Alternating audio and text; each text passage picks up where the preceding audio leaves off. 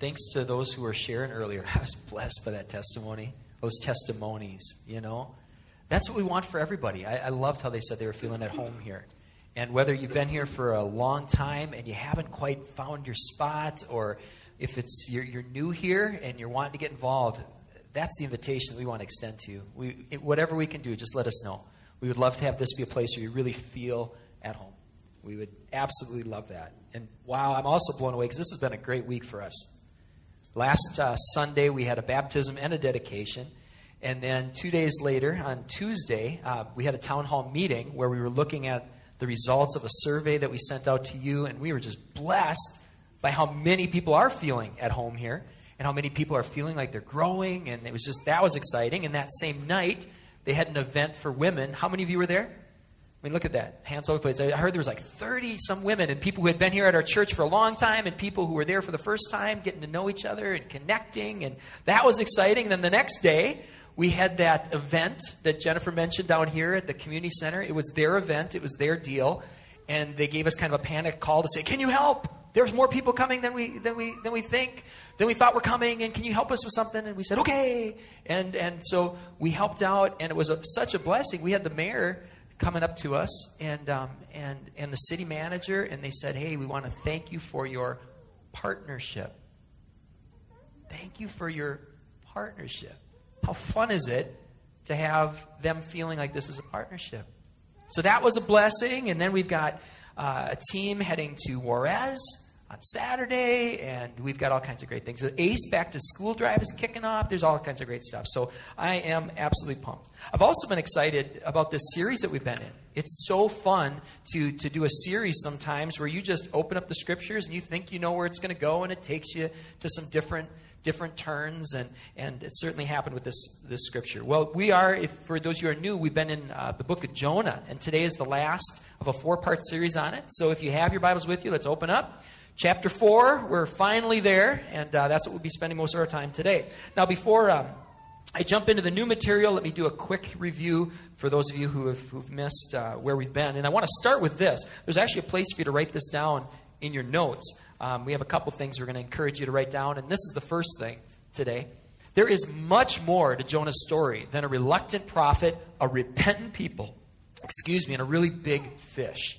If all you know about Jonah was the kids' version, there is so much more there. In fact, there's all kinds of stuff we couldn't even get into because we just didn't have enough time. There's so much to this story. In chapter one of this account, we're introduced to the God of heaven. And the, the book of Jonah introduces us to this God who, it says, created the sea and the dry land. And as we read through the book of Jonah, especially in chapter one and into chapter two, we see that this is a God who is not bound to the natural laws that he created. In fact, we are asked to believe the miraculous as we open this book up, and, and we see the power and might of God on display. We're asked to believe that this God speaks to people and that he spoke to Jonah. We're asked to believe that he hurled a great wind on the sea. We're asked to believe that he intensified that storm to such a degree where it threatened to rip a boat apart, but stopped just short of doing so. We're asked to believe that God caused the seas to stop as soon as Jonah gets thrown overboard. And then we're asked to believe, if that's not enough, we're asked to believe that God appointed a great fish to swallow him, and he survives three days and then is vomited up on dry land alive. Two days later. We're asked to believe all these things. And if that's not a lot to swallow right there, the most shocking revelations that come out of the book of Jonah, they really involve God's attitudes towards people. That's the real shocking stuff. That this same God who, who is that powerful, he cares. And he reaches out. He reaches out to that, that prophet of his who ran from him. He didn't give up on him. And he reaches out to, to this people who are described as evil, who just didn't know better. And so so we, we we find out about this God, this amazing God, who relentlessly pursues those he calls, and he graciously reaches out to those who yet haven't reached out to him. And so here's how we summarized all of that in, in weeks gone by. We've summarized it this way. In Jonah, in this book we've been studying, we are presented with a God like no other God. The Lord, he is not bound to the natural laws he set in motion, and everyone in this account, everyone who calls upon the name of the Lord is saved. Well, one of the things we also saw in this book is that it, it, each chapter seems to end with a cliffhanger. In chapter one, it ends with Jonah in the belly of this huge fish. In chapter two, it ends with Jonah facing a twenty-five day journey deep into the heart of the most dangerous territory on earth. And then here's how chapter three ends. And this is referring to these wicked people of Nineveh. This is how chapter three ends. And it is a bit of a cliffhanger. When God saw what they did, how they turned from their evil way, God relented of the disaster that he said he would do to them, and he did not do it. And that's a cliffhanger because so far the reader doesn't know, how is Jonah going to relate to this? What's he going to do? How is he going to respond? He preaches a five-day, a five-word sermon. An entire city of one hundred thousand plus repents. What's he going to do? What's he going to do? Well, here's what he did. We see it in chapter four. So if you have your Bibles, let's open up. If you don't have a Bible, I want to let you know, too, we, we keep a stack of them. They're on the tables, and you can use them during the service. But also, if you don't have a Bible at home, we'd love to give it to you free. You can just take it home. Don't have to let us know. It's there for you. So, so please, please do that. All right, here we go. Jonah chapter four, starting with verse one. Watch, we'll just read verse one here. This is Jonah's response. Entire city repents. Jonah was successful in what he was called to do, and here's what it says he did.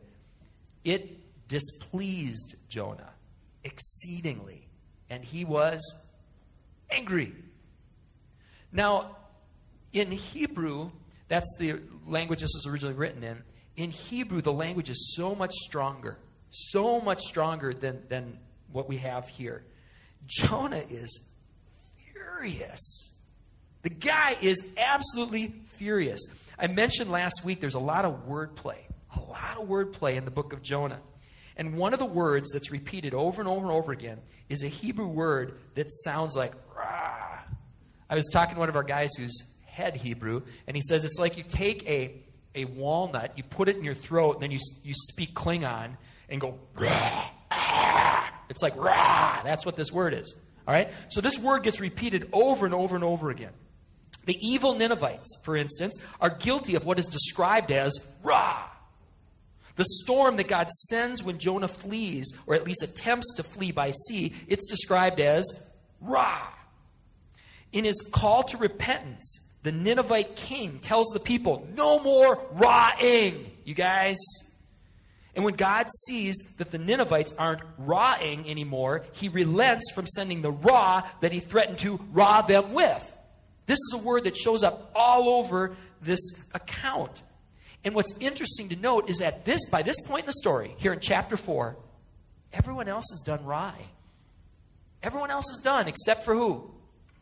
Jonah. And that's what I mean by this is understating it here. When it says that it displeased Jonah, it The, the Hebrew is, it rod him. He's all rod about this, which is interesting, and it's a direct contrast. Jonah's rawing. The Ninevites, they stopped their rawing.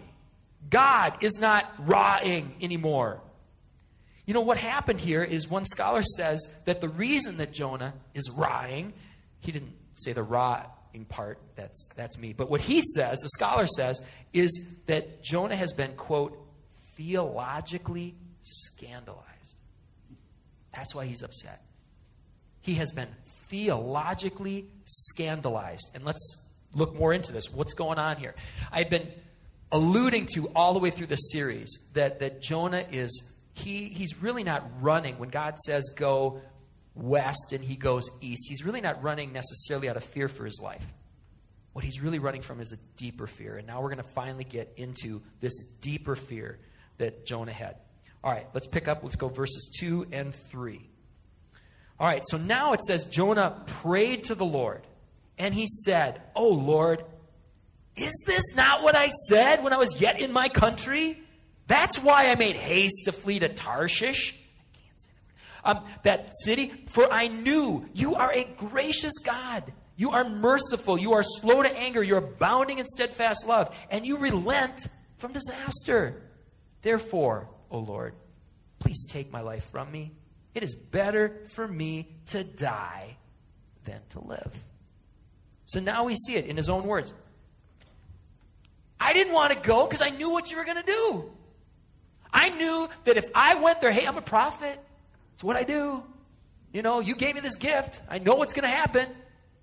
If I tell them to repent, they might repent. And if they repent, then you'll relent.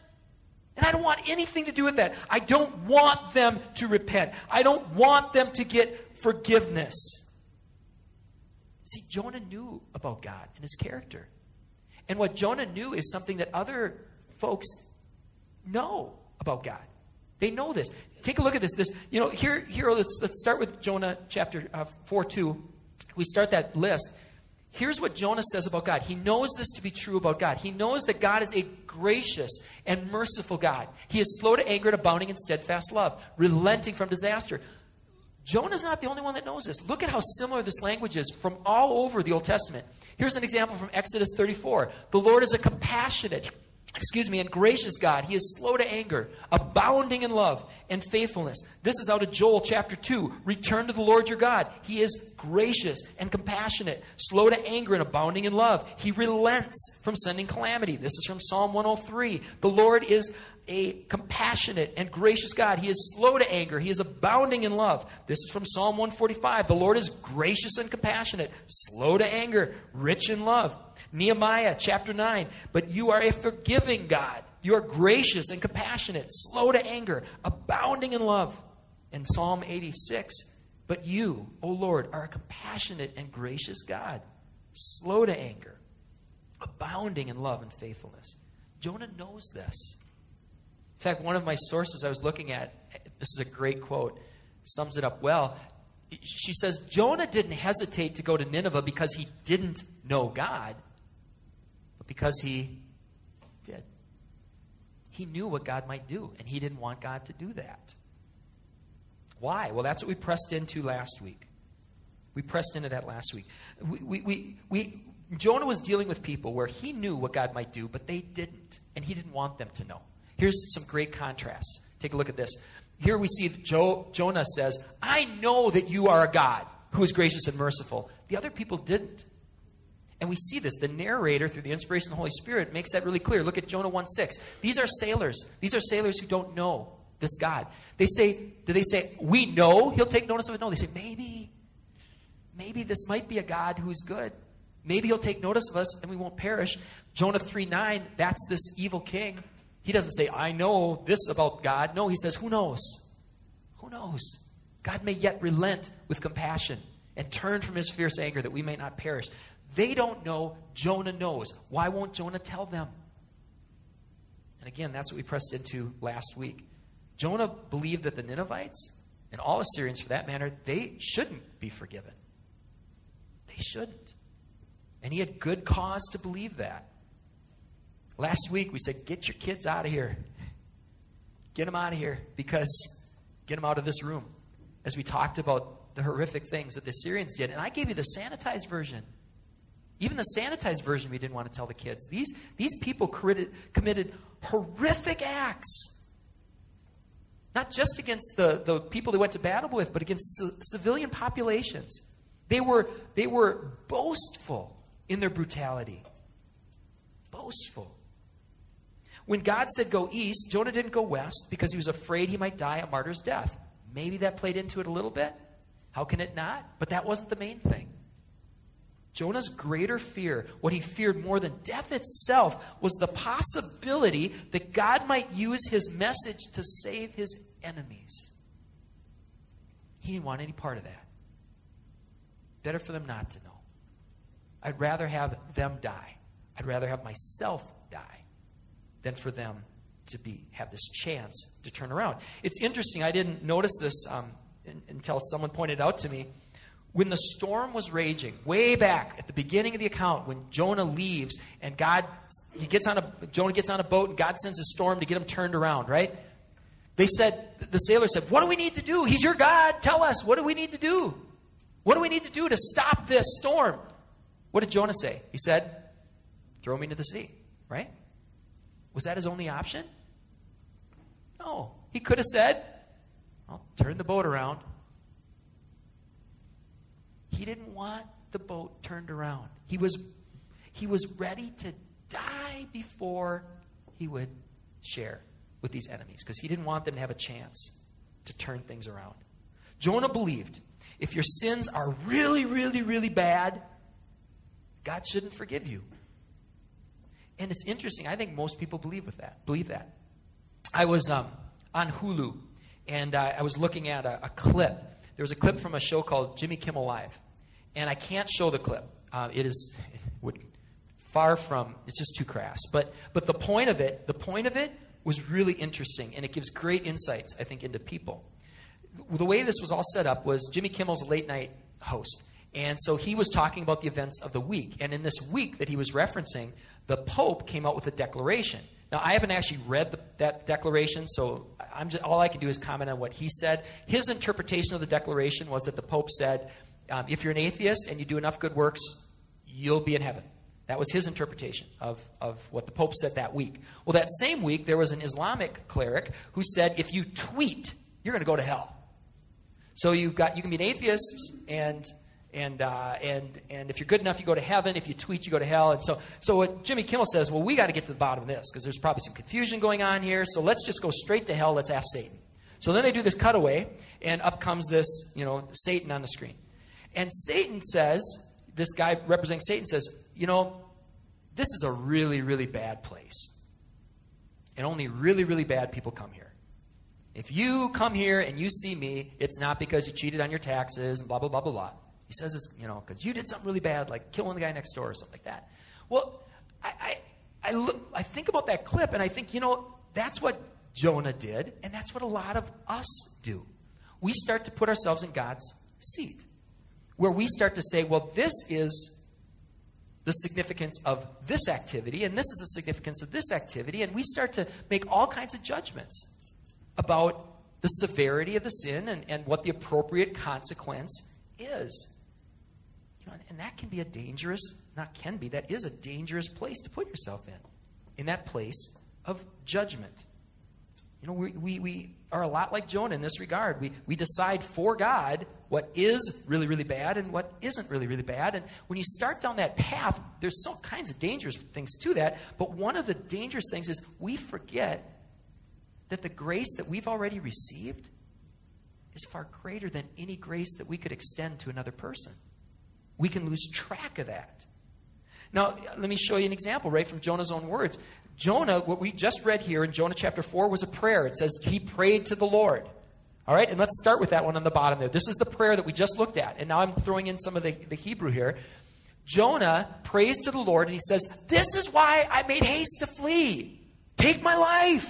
And there's the Hebrew for it. From me. It is better for me to die than to live. And there's a different word translated there. One of them means more your soul. One means more just your earthly life.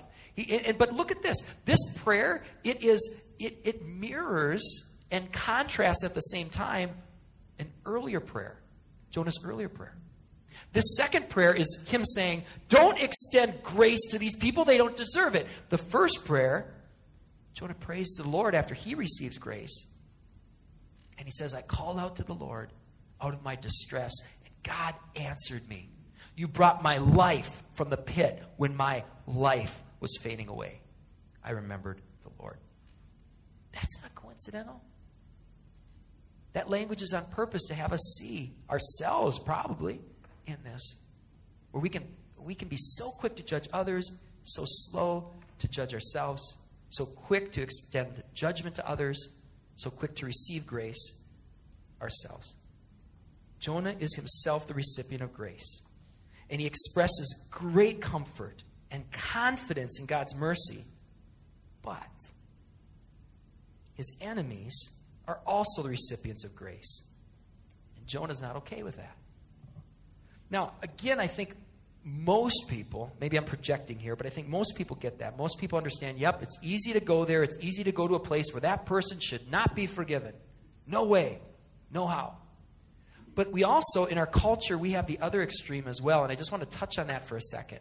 We have some people who think everyone should receive grace all the time.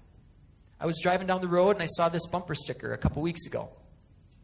Bumper sticker said, God bless everyone. No exceptions. Now, if that's on your car, let me first say that I, I love the heart and spirit behind this. And I, I say that with all sincerity. You know, it, the, the heart, I believe, behind this, it, it could be a couple things. It could be in reaction to God bless America. Hey, let's bless everybody. But it probably comes from this deeper place of, you know what? God is a loving God. And you know those same things that Jonah just said. God is, he's, he's abounding in love. But may I submit to you that God is more complex than that. And may I submit to you that God is more loving than that. You know, I think about the ways that God reveals himself and, and, and the ways we can understand. And I think about how a good king, a good king can't bless rebellion. And a righteous judge can't condone lawlessness. And a good father can't bless foolishness and disrespectful behavior. And a good husband can't bless his wife's unfaithfulness. And a good counselor can't bless harmful ways of thinking. And a good friend can't bless self-destructive behaviors. And if I'm trying to save you, I can't bless actions on your part that are going to lead to your death. And how does God reveal himself to us? He reveals himself through his triune nature as king, as judge, as father, as husband, as counselor, as friend, and as savior. And and I don't know, I guess it, it, maybe people just don't take this to its natural conclusion, but I don't know how you could worship a God who is so permissive, so permissive that he would bless, or she would bless, behaviors that are rebellious. And bless behaviors that are lawless, or bless behaviors that are foolish, or bless behaviors that are adulterous, or bless behaviors that are destructive. You know, in my position, rarely does a week go by where I don't hear somebody say, I can't believe in a God. I can't believe in a God who would allow evil. I, I hear that every week, or I see it every week in print, or, or something. There's all kinds of reasons. You know, that's a whole other series in and of itself, but could it be that one of the reasons that God allows evil is that he couldn't annihilate evil without annihilating us? That if we could see as God sees, that we'd recognize that we have all sinned, and that sin is a much bigger deal than we think it is. And could it be that one of the reasons there's evil is actually because he is a gracious God? He's slow to anger. He extends an opportunity to folks to repent and to change. Which kind of brings us back then, more than kind of brings us back to where we were before this related tangent. If we don't repent, we're held accountable. And this is true for the city of Nineveh. You know, th- it's such a good exercise to do true Bible study, because sometimes we just kind of pick pieces out here and things like that. We don't see how it all fits together. The book of Jonah, if this is the Old Testament, it's here, and then there's another book, and then there's a book called Nahum, just two books later. And take a look at this. This is a quote. Jonah's, the book of Jonah opens up, book of Jonah opens up, the word of the Lord comes to Jonah. Hey, go bring this word to the Ninevites. Book of Nahum, two books later, and probably just a couple generations later, comes to, to Nahum, and here's an oracle concerning where? Nineveh. And look at this. This is not good news for the people of Nineveh. The Lord is a jealous and avenging God. The Lord takes vengeance and is filled with wrath. The Lord takes vengeance on his foes and maintains his wrath against his enemies. And Jonah's saying, that's what I wanted to preach. Why'd you give that to him? You know, I wanted that. And what Jonah probably was even more excited about is that this time when the prophecy came, they didn't turn. This time when the prophecy came, they didn't repent. This time when the prophecy came, they, they weren't overthrown through their repentance. This time, it was Babylon that came in, and they got theirs. What an, what a series of events that is. Well, that was the result. All that to say, that's the result that Jonah was hoping for a century earlier. That's what he wanted. And, and so here, let's continue on with our text, picking up with verse four. The Lord says, Jonah, do you do well to be angry? You could translate this as, hey, what you think about what you're doing right now. Is this good? Is this the path you want to go down? Do you do well to be angry? And Jonah replies, nothing. He doesn't say anything. He does what he did the first time the word of the Lord came and he didn't like it. He goes east. But this time he goes east to the, of the city, and he makes this booth, it says, for himself, this temporary shelter for himself there. He sat in the shade and he wanted to see what would become of the city. Now, what a contrast we got here. God asks a question. Jonah doesn't answer. Instead, he goes east again. He sets up a temporary shelter. Jonah steps away from ground zero just far enough, and he does so with a hopeful expectation that God will relent of his relenting. That's what he's hoping for. He wants to see God open up a can of whoop-rah on his enemies. That's what he wants. And, and and here's the contrast. In chapter three, in chapter three, when the evil king makes a proclamation of repentance, the evil king says, who knows? Who knows? Maybe God will relent and, and offer us grace. And this time, you got the prophet of God, and he's sitting there watching, saying, maybe God's going to relent, but he's going to relent of the grace and just bring the hammer down on these people who deserve it. Which makes the booth language really fitting here. That word booth that you see in, in Hebrew, that's a trigger word. The people prior to this, quite a few years prior to this, when they were using booths, that was the people of God who were wandering in the wilderness, who the Bible describes as stick, thick, stiff-necked. They were stiff-necked. They were hard. And there's some of that in Jonah too. Jonah's in a booth, and he doesn't get it either. And it's interesting. God sends another object lesson. God sends another object lesson. I think it was uh, Joyce Heyer who who. turned me on to this way of thinking that, you know, God is a master teacher. He's a master teacher, and he's so good that once you take a test and fail it, you get to take it again. So she says, get it right the first time, you know. Well, the God of the sea, which God is, he already spoke through the wind and the waves and the whale, and now as God of the dry land, he's about to speak, and we're going to see it here. He's going to speak to a plant and a worm. So picking up with verse six, back to our account, Jonah four, very next verse says, now the Lord appointed a plant, the same God of the sea that appointed the whale, now the God of the land appoints a plant and made it come up over Jonah that it might have shade over his head to save him from his, any guesses what the Hebrew word for that was? Save him from the Ra. Yep, save him from the Ra. The Ra is back. So Jonah, but God's trying to save him from the Ra here. More, more, more grace. So Jonah was exceedingly glad. Remember that phrase. He was exceedingly glad because of the plant. But when the dawn came up the next day, God appointed a worm that attacked the plant so that it withered. When the sun rose, God appointed a scorching east wind. And the sun beat down the head of Jonah so that he was faint. And he asked that he might die and said, it is better for me to die than to live. So here, here again, we're seeing that that, that Ra is back in, and and the other thing that's that's a, a language choice that's repeated here is where it says exceedingly glad. This is this is significant. We're going to come back to this here at, at the end in a second, but I just want to touch on it now. That same language used here for exceedingly glad. What's he exceedingly glad about? The shade. He's exceedingly glad about shade. That's the same language, except the opposite that was used when he was exceedingly angry that God saved the city. So he's exceedingly angry that God spared one hundred twenty thousand people. He's exceedingly joyful about shade for himself. Here's how the account ends. These are the last verses of Jonah.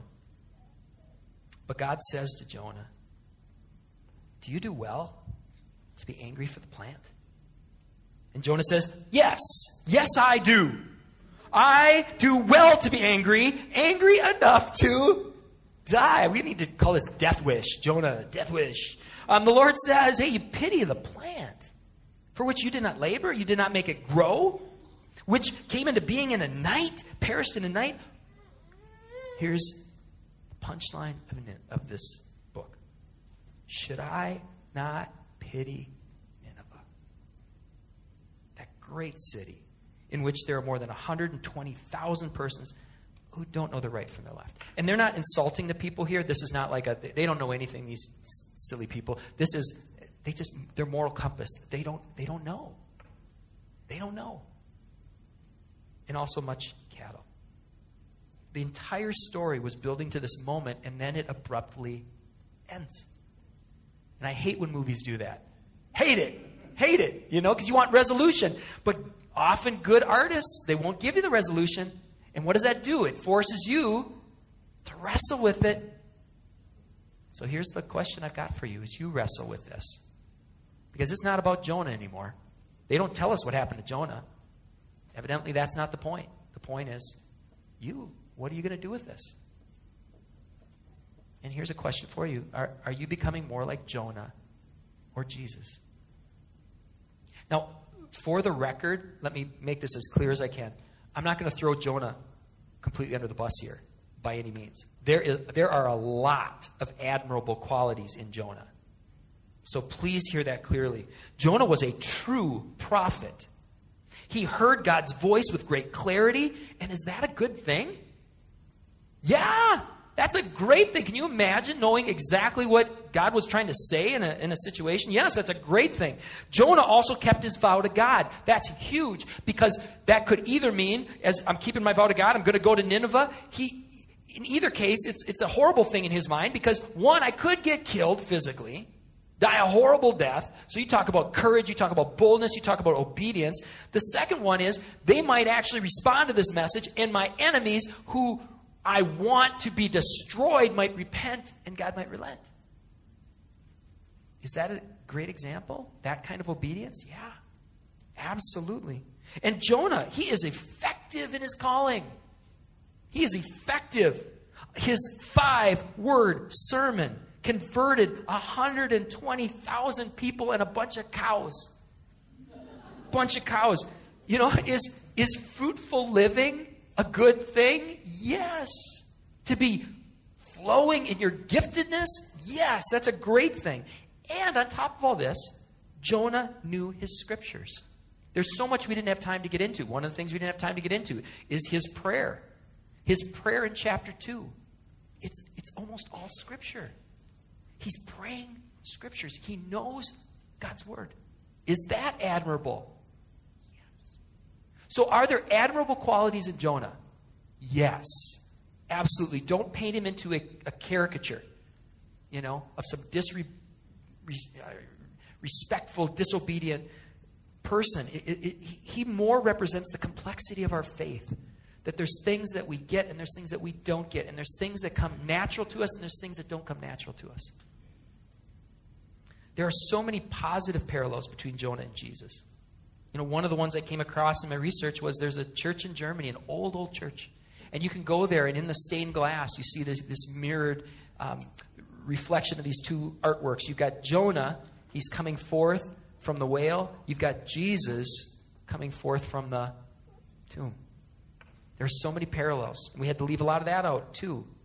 But here's what I don't want to leave out. When Jesus compared himself to Jonah, when Jesus compa- and he did, when Jesus compared himself to Jonah, he said this: something greater than Jonah is here.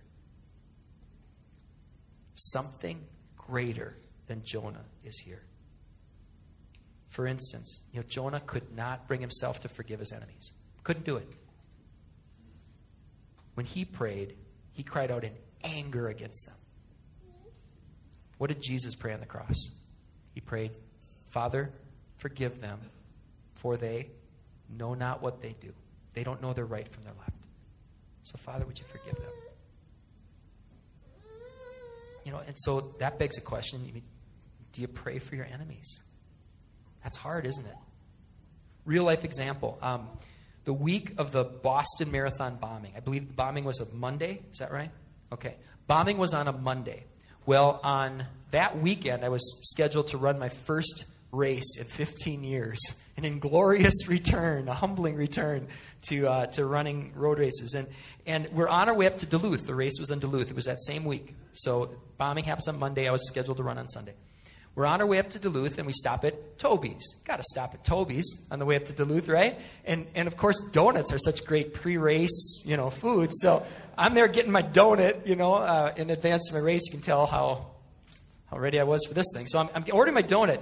And we're up there, and, and the woman at the cash register, you know, taking our order, she she just starts asking a bunch of questions. And so she's saying, you know, where are you from? And what are you doing? And we said, we're going up for a race. She says, oh, you're running a race?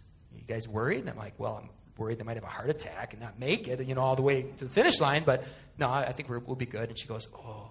Because remember now, at this point, this was this was Thursday. And on Thursday, they hadn't yet named suspects or any of that. None of that's played out yet. She gets, this anger comes over her. And, and she goes, those people who did this, they think they're going to get some great reward from Allah. She goes, they're going to be surprised when they find themselves burning in hell. And I'm thinking, I hope your manager didn't just overhear this conversation, because... not sure they trained you to do that, um, but thanks for the donut, and not sure what to do at this awkward moment. So, but but isn't that how a lot of times, you know, it's so easy for so many people to go there with our enemies? And let's not, this is an extreme, extreme example that we're given with Nineveh. This is not someone threw their dog poop into your yard. This is not someone blamed you for something else. This is horrific. Horrific. Horrific. It's so easy to follow Jonah down that path. It's so hard to be like Christ. And that's not the only path. That's not the only path that's easy to follow Jonah down.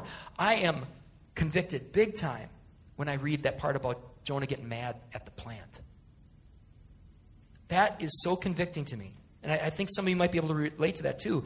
You know, I think about Americans and how we will get passionate. We will get passionate about so many different things. Some people are so passionate about their sports. They will rearrange their entire life around a sporting event. They will get to that destination. They will get the tickets. They will hit everything, cause, pause on everything else in their, their calendar to either watch the game or, or, or whatever. Some people will, will do that. For some, it's a big sale.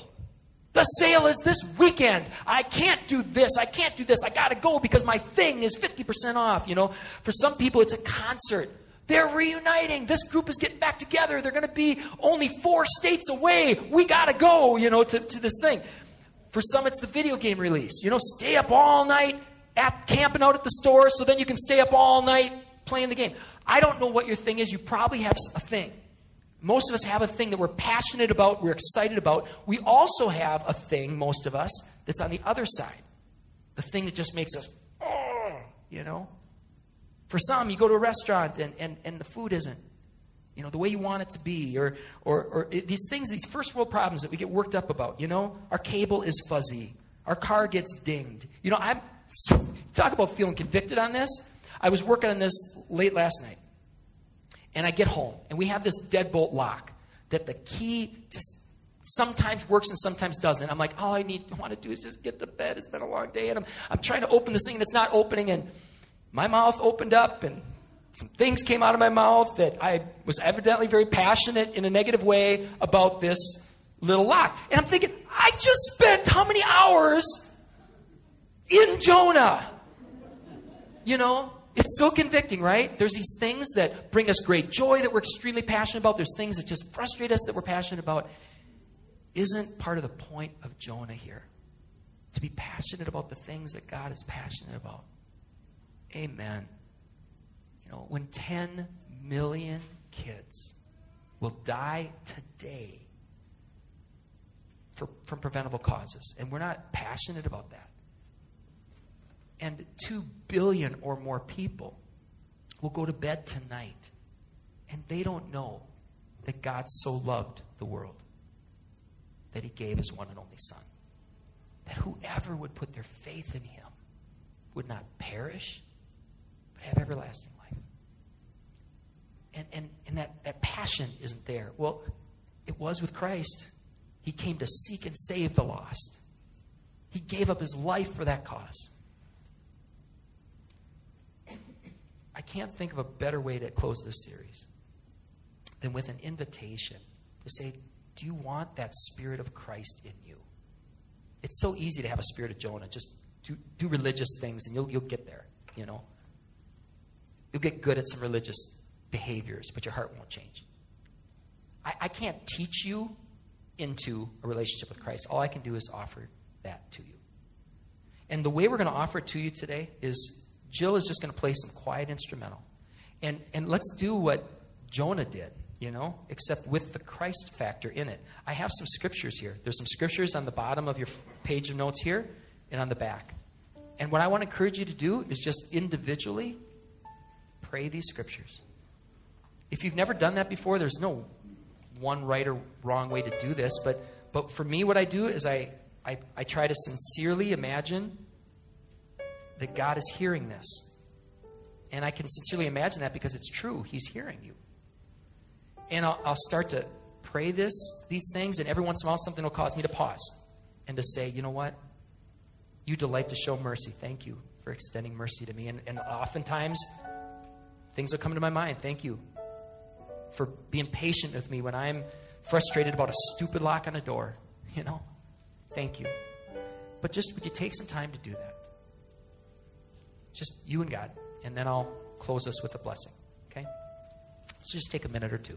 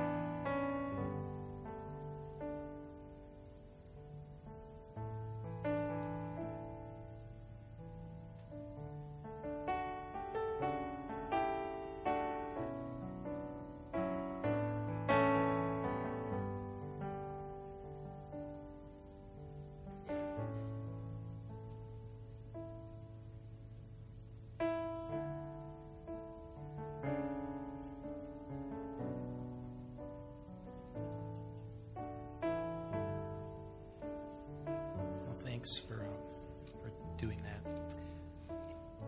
God wants to give us a new heart. He wants to give us a new mind. And He'll give it to all who ask, and you'll receive it, especially as you then follow the instructions He gives you to care for that new heart and to care for that new mind. And I hope this exercise is helpful because it's one you can do anywhere. You know, you don't have to be gathered here for this. You could do it at home. You can do it on your commute, provided you're not driving at the time. You know, and the other thing we want to extend to you here today, too, we've got people that would love to pray with you. You, you could pray about these things we talked about today, or you could pray about anything, because prayer with other folks is also a good thing. So there's people on the side, both sides here, that would love to pray with you after the service. You know, for those of you who found this teaching particularly tough because you've had really evil things happen to you, know that God knows that. He knows that. And one day, He's going to make everything right. He asks us to trust Him, though, in this time until that happens. Well, let me close then with a blessing over us. Would you please stand? Let me ask this blessing as you go forth. And, and when you do go forth from this place, make sure you say happy birthday to Tim Anderson on your way out. It's his golden birthday today. Let's pray. Father, thank you that you desire to bless us. And, and we pray, Father, that you would bless us with the Spirit of Christ. He always knew what to say. He always knew what to do. He, his heart and his mind were in the right place. He didn't let people off the hook when they needed to hear truth. He won't let people off the hook if they fe- refuse to repent. But Father, he was so good. He was so good at helping us understand our proper place, that we're kids and he's, his Father is our Father. So would you pour out your Spirit of Christ upon us? Give us new hearts. Give us new minds. Help us to see the way Jesus saw. Help us to feel what he feels, what he was passionate about. May we be passionate about those things. And, and Lord, I don't want to say that you destroy the rest of our passions, because you created us as individuals. And you've given the heart of an artist to people in this room. And you've given the heart of a craftsman to people in this room. And you've given hearts to enjoy your creation to people in this room. And, and enjoy relationships and all these good things. Lord, don't destroy these passions, but help us to, to bring them under your lordship. So bless us with the Spirit of Christ, we pray in Jesus' name. Amen. God bless you. Have a great week.